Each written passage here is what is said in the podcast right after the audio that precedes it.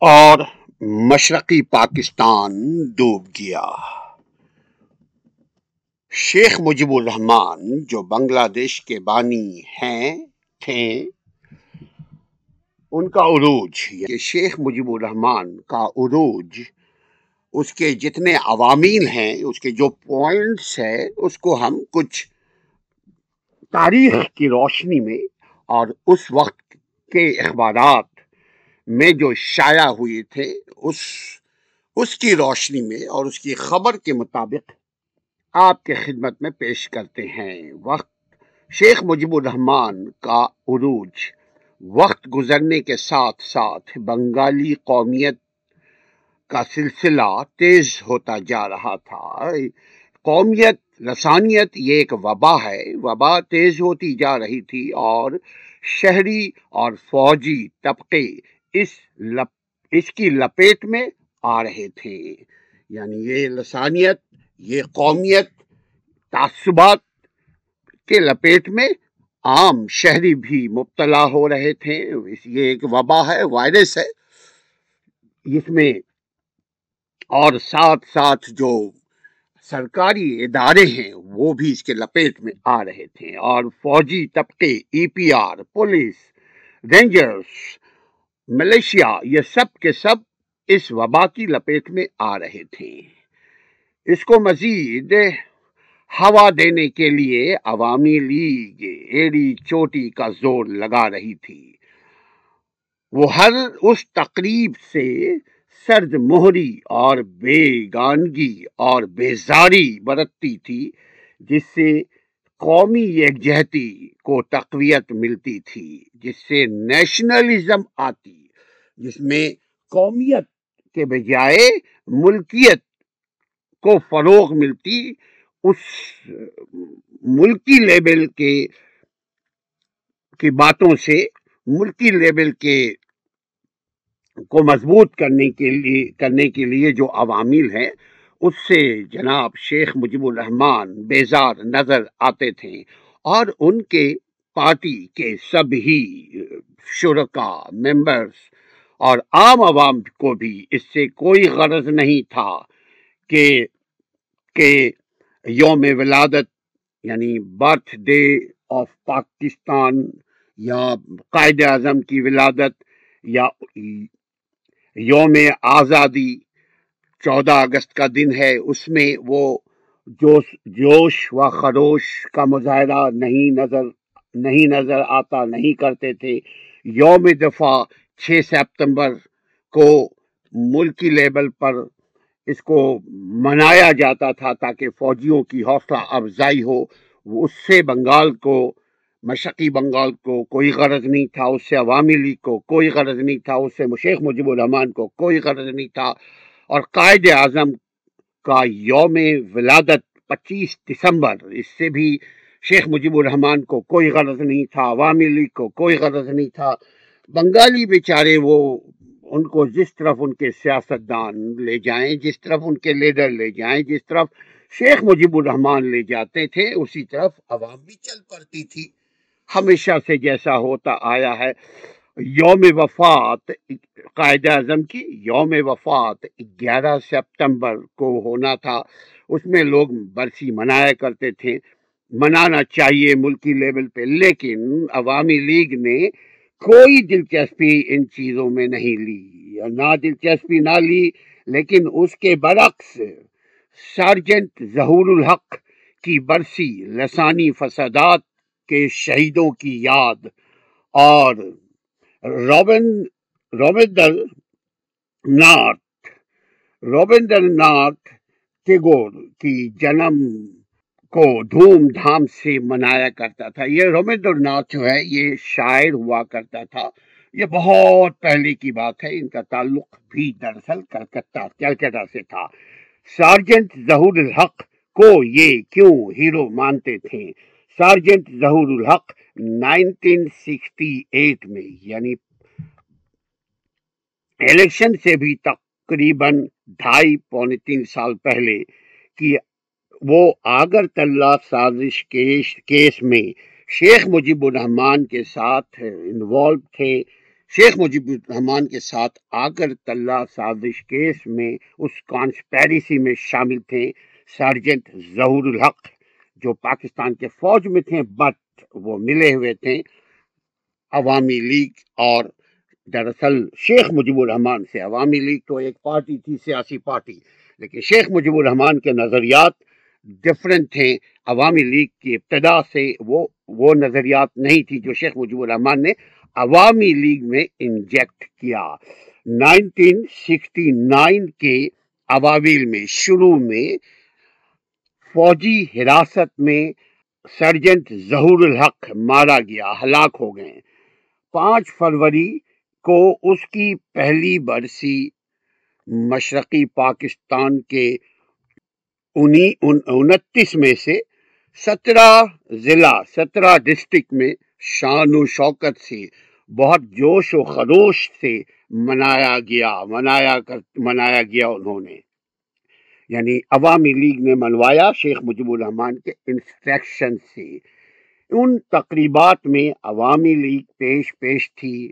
اس کے علاوہ ڈھاکہ کے اہم روز ناموں کے سرجنٹ کی تصویروں اور حالات زندگی کو جلی سرخیوں کے ساتھ پہلے صفات کر زینت بنایا کرتے تھے۔ اس وقت کے اخبارات رسائل یعنی چیزوں کو بڑھا چڑھا کر کے بیان کیا جاتا جاتا تھا۔ عوام کو، عوام سے لڑوانے کے لیے جو جو کچھ کیا جا سکتا تھا، وہ اس وقت کیا جاتا رہا۔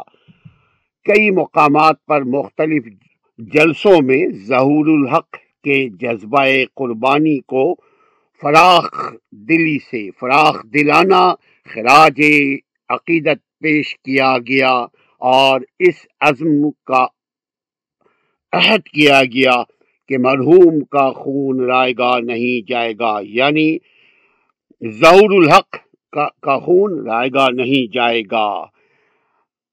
خود شیخ مجیب الرحمان نے ایک جلسے میں تقریر کرتے ہوئے فرمایا تھا کہ سارجنٹ ظہور الحق کا نام ہمیشہ ہمیشہ ہمیشہ زندہ رہے گا۔ وہ عظیم سرجن ظہور الحق ایک عظیم محب وطن ہیں۔ شیخ مجیب الرحمان ان کے نام کو زندہ کرتے رہے اور شیخ مجیب الرحمان نے اس قسم کی جتنے بھی لسانیت تھی جتنے بھی خرافات تھے، اس کو وہ، اس کو ہوا دینے سے، اس کو پروجیکٹ کرنے میں شیخ مجیب الرحمان کوئی کسر نہیں چھوڑ رکھ، چھوڑی تھی۔ اگلے ہفتے نائنٹین ففٹی سکس کی بات ہے یہ کہ لسانی فسادات میں شہید ہونے والوں کی ورسی تھی۔ یہ دن بنگالیوں کے لیے بالعموم اور عوامی لیگ کے لیے خاص کر جذباتی اہمیت رکھتا تھا۔ اس روز بے پناہ دنگے فسادات ہوئے اور اسی بنا پر اسی بنا پر جو ہی برسی آئی، عوام میں شیخ مجیب الرحمان نے ایک جوش و ولولہ پیش کیا، اس کا مظاہرہ دکھایا۔ اخبارات نے خاص نمبر چھاپے، خاص کر کے اس کے نمبر چھاپ کر شہداؤں کو نذرانہ عقیدت پیش کیا۔ سارا دن عظیم پورا قبرستان جو ڈھاکہ میں ہے۔ وہاں، اس قبرستان میں شہداؤں کی قبروں پر لوگوں کا ایک ایک بھیڑ تانتا بندھا ہوا تھا۔ فنون لطیفہ کے کالج کے طلباء یعنی یونیورسٹی کے کالج کے اسکول کے طلباؤں نے اس میں مرکزی شہدا مینار سے عظیم پورا قبرستان تک ساری سڑک کو مسودانہ نقش و نگار کے ساتھ آراستہ کیا ہوا تھا۔ خود شیخ مجیب الرحمان نے آدھی رات کو شہید مینار پر حاضری دے کر ذاتی طور پر ان شہداؤں کو جو بلوالی تھے خراج عقیدت پیش کیا۔ اسی روز ایک جلسہ عام سے شیخ مجیب الرحمان نے خطاب کیا۔ اور شیخ مجیب الرحمان نے اس جلسے میں مطالبہ کیا کہ حکومت کے تمام دفاتر اور تمام اداروں میں ہر سطح پر بنگالی زبان کو رائج کیا جائے۔ یہ ساری، یہ سارے واقعات اس وقت کے اخبارات، پاکستان آبزرور، ڈھاکہ، بتاریخ، چھ فروری نائنٹین سیونٹی میں چھپا۔ دوسرا مارننگ نیوز ڈھاکہ مورخہ بائیس فروری نائنٹین سیونٹی میں چھپا چلی حرفوں میں۔ تیسرا مارننگ نیوز ڈھاکہ مورخہ چوبیس فروری کو، چوبیس فروری نائنٹین سیونٹی میں چھپا اور انہی سے ان چیزوں کو ہم نے اپنے تاریخ کا حصہ بنایا۔ آٹھ مئی کو ہنگامہ، پھر ہاں آٹھ مئی کو بنگلہ زبان کے شاعر ٹیگور کا ایک ایک سوا یعنی اس زمانے میں سو یعنی برٹش دور میں وہ پیدا ہوئے تھے اور برٹشی دور میں مر گئے تھے۔ ان کا ایک سوا یعنی ہنڈریڈ ہنڈریڈواں برسی منایا گیا۔ بڑے جوش و خروش سے، کیونکہ وہ بنگالی تھے، بھلے سے ہندو ہو، بھلے سے کوئی بھی ہو، اس سے شیخ مجیب الرحمان کو غرض نہیں تھا۔ وہ صرف بنگالی قوم کو پروجیکٹ کیا کرتے تھے۔ اور بنگالی ہی کے وہ تنہا واحد نمائندے تھے۔ اس وقت کی حکومت نے ریڈیو اور ٹیلی ویژن سے اس کی شاعری کی نشریات پر پابندی لگا دی تھی۔ مگر حکومت کے اس فیصلے کا بنگالیوں پر کوئی اثر یعنی عوامی لیگیوں پر کوئی اثر نہیں ہوا تھا۔ وہ اب اب بھی اسے اپنے دل کی دھڑکنوں کی آواز سمجھتے تھے۔ چنانچہ اخبارات نے اس کے جنم دن پر اس کی برسی بڑی بڑی دھوم دھام سے منائی اور اس کی برسی کے موقع پر اس کی بڑی بڑی تصویریں اس کی، شائع کیے۔ ٹیگور نامی یہ شاعر اس کے، اس کی عظمت کے مضامین چھاپے گن گائے نغموں کے ترجمے۔ ان کے نغموں کے ترجمے انگریزی زبان میں، انگریزی اخبارات میں نمایاں طور پر شائع کیا گیا۔ بنگالی لڑکیوں اور لڑکوں نے ٹیگور شاعر کی نظمیں گنگناتے رہے گائے اور اس کے گیتوں پر مبنی سنگیت سنگیت بہاؤ کا انتظام کیا، سر سنگیت کا انتظام کیا، خود شیخ مجیب الرحمان اکیلے میں یا دکیلے میں یا گاہے بگاہے اسی شاعر کی شاعری کو گنگنایا کرتے تھے، اس کے نظم کو گنگنایا کرتے تھے۔ اس لیے شیخ مجیب الرحمان کا کہنا یہ تھا، ہر بنگالی ہمارا ہمارا، ہمارے دل کا دھڑکن ہے۔ ہم بنگال ہی کے نمائندے ہیں، ہم بنگال کو ہی اول تا آخر اہمیت جانتے ہیں۔ اس کے علاوہ قائد اعظم ہو، قائد اعظم کی وفات ہو، برسی ہو، ان چیزوں سے کوئی غرض نہیں، چھ سپتمبر ہو، اس سے کوئی غرض نہیں، فریڈم ڈے ہو، چودہ اگست ہو، اس سے ہمیں کوئی غرض نہیں، ہمیں اس سے کوئی واسطہ نہیں ہے، اس سے واسطہ مغربی پاکستانیوں کو ہے، ہم بنگالیوں کو اس سے کوئی واسطہ نہیں ہے ایز پر ایکشن آف شیخ مجیب الرحمان اور اسٹیٹمنٹ آف شیخ مجیب الرحمان بنگالی قومیت کو فروغ دینے کے لیے اور بین الصوبائی رابطوں کو کمزور کرنے کے لیے عوامی لیگ کے مہم کی ایک اور مثال یہاں ہم دیتے ہیں۔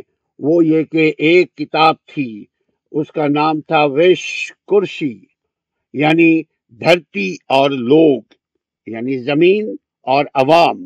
حکومت نے یہ کتاب ثانوی درجے کے نصاب میں شامل کر دی تھی تاکہ مشرقی پاکستان اور مغربی پاکستان کے درمیان نظریاتی رشتوں کو زندہ رکھا جا سکے، نظریاتی رشتوں کو اجاگر کیا جا سکے۔ یہی بات عوامی لیگ کے امنگوں کے خلاف تھی، عوامی لیگ کے ایجنڈے کے خلاف تھی کیونکہ وہ بین الصوبائی یا وحدت کے قائل نہیں تھے۔ چنانچہ اس کے ایما پر، عوامی لیگ کے ایما پر طلبہ نے اس کتاب کو نصاب سے خارج کر دیا یعنی کوریکولم سے خارج کر دیا اور جو کچھ رہ گیا اس کو خارج کرنے کے لیے زبردست مہم چلائی گئی، عملاً خارج کیا اور حکومت وقت سے احتجاج کے ذریعے کہا جاتا رہا کہ اس کی کتاب کو خارج کیا جائے، اس لیے کہ وہ بین الصوبائی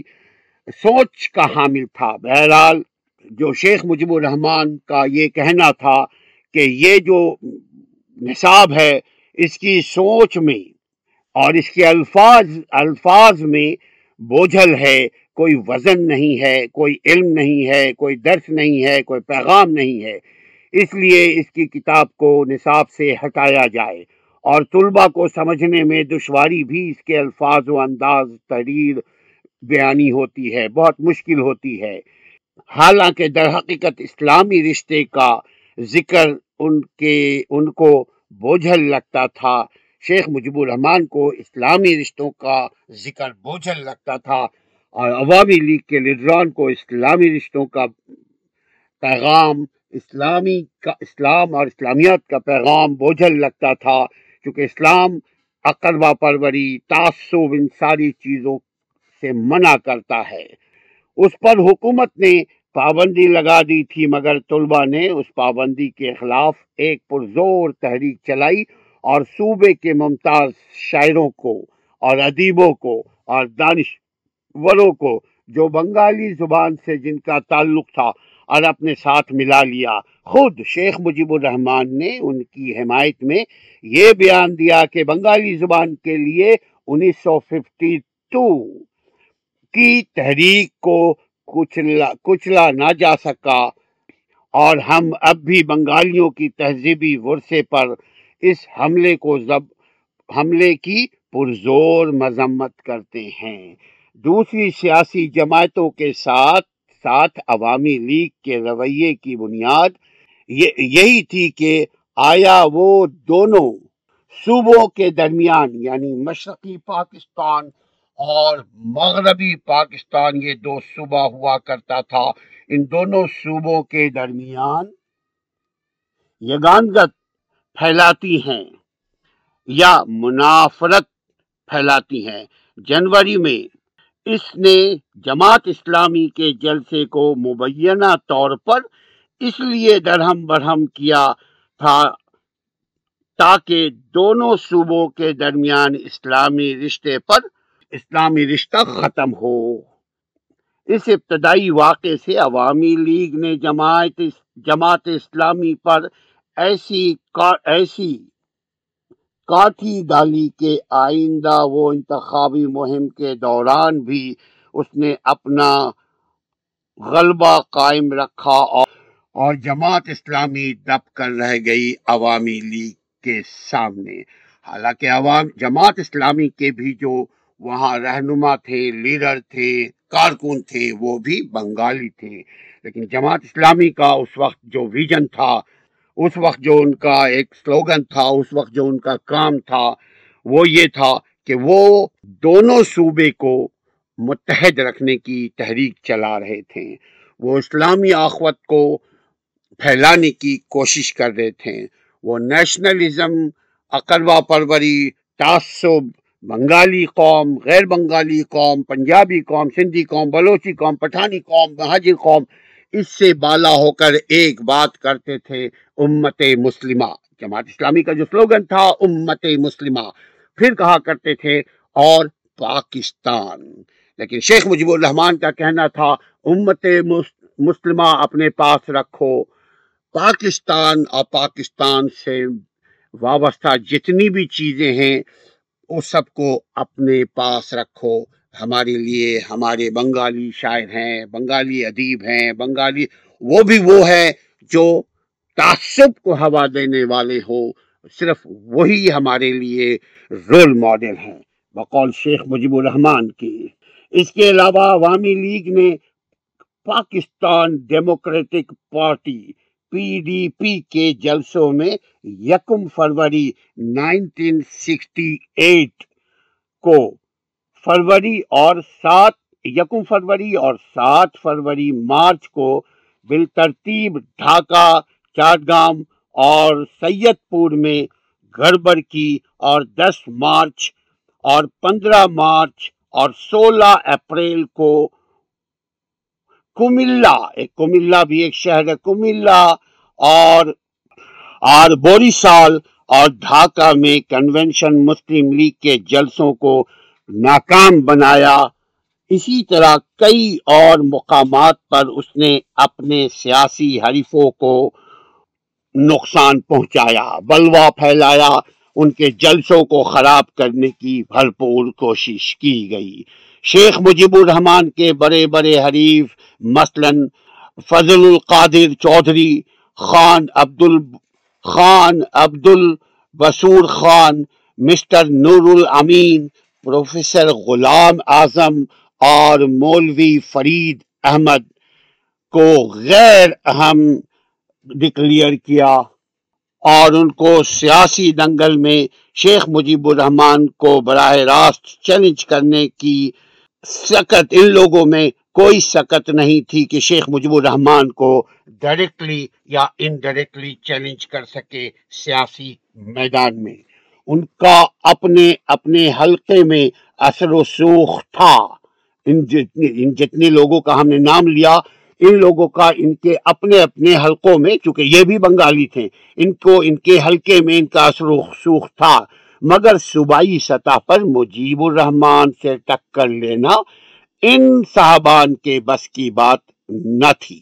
البتہ مولانا عبد الحمید بھاشانی بہت مشہور ہے ہم سب جتنے بھی تاریخ کی طالب علم ہیں وہ جانتے ہیں بھاشانی کو۔ اس پر اس اس کو اپوزیشن میں تھے، وہ اس وقت اپوزیشن میں تھے کہ ڈھاکہ کے پلٹن میدان میں کھلے عام شیخ مجیب الرحمان کی، شیخ مجیب الرحمان کسی گھن گرج کے ساتھ دمنگ کے ساتھ چنگھار کر کئی بار سامنے آئے، خوب گرجے برسے، مگر پھر مطلع صاف ہوا، بادل چھٹا اور مولانا بھاشانی کسی سیاسی مقصد کے لیے کوئی کوئی مربوط مسلسل منظم مہم چلانے کا، چلا نہ سکے۔ وہ گرستے تھے مگر برستے نہیں تھے۔ بھاشانی کی ایک بڑی خوبی تھی۔ مولانا بھاشانی کی ایک بہت بڑی خوبی تھی۔ وہ خوب باتیں کرتے تھے، مگر جو ہی الیکشن کا وقت آتا تھا، وہ سائیڈ ہو جاتے تھے۔ یہ ان کا کمال تھا، کرشمہ تھا، حکمت تھی، نظریہ تھا۔ گو کے وہ بنگالی تھے، مگر سیاست دان تھے۔ اور سیاست دان میں شیخ مجیب الرحمان سے سینئر تھے۔ سوچ بوجھ تھی، وہ اپنی جان کو بچاتے تھے۔ اسٹیبلشمنٹ سے بھی بھاشانی اپنے جان کو، مال کو، عزت کو بچاتے تھے۔ اسٹیبلشمنٹ سے بھی۔ اور شیخ مجیب الرحمان اور دیگر بنگالی پارٹ جو لیڈرز ہیں، اس کی نظروں میں بھی وہ اچھے ثابت ہونے کی کوشش کرتے رہتے تھے۔ یعنی یہ شیخ مجیب الرحمان کا عروج۔ شیخ مجیب الرحمان کا عروج، اس کا پہلا قسط آپ کے سامنے رکھا۔ اگر ناظرین وہی قومیں ترقی کیا کرتی ہیں جن کو معلوم ہو کہ آزادی کی ان ان کے بزرگوں نے کتنی قیمتیں ادا کی ہیں، جو قوموں، جن قوموں کو معلوم ہو کہ یہ جو آزادی ہے آپ کو ملی ہے، یہ پریچ پہ پلیٹ پہ سجا کر نہیں ملی۔ اس کے لیے بڑی جد و جہد کی گئی ہے۔ بے شمار لوگوں کی جانیں قربان ہوئی ہیں اور یکلخت آپ کا ملک آپ سے ٹوٹ گیا۔ اس کے اسباب یقیناً سیاسی ہیں اور یقیناً فوجی ہیں۔ ہم یہ نہیں کہہ سکتے صرف فوجی اس کے اسباب ہیں ٹوٹنے کے۔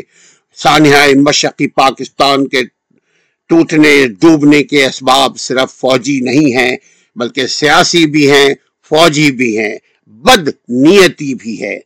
اپنا اور اپنے آزادی کا خیال رکھیے، چونکہ آزادی انسانی جان سے زیادہ آزادی کی قدر و قیمت ہے۔ اپنی آزادی کی قدر کیجیے اپنا اور اپنی آزادی کا خیال رکھیے، اور ہمارے چینل کا بھی خیال رکھیے۔ السلام علیکم ورحمۃ اللہ۔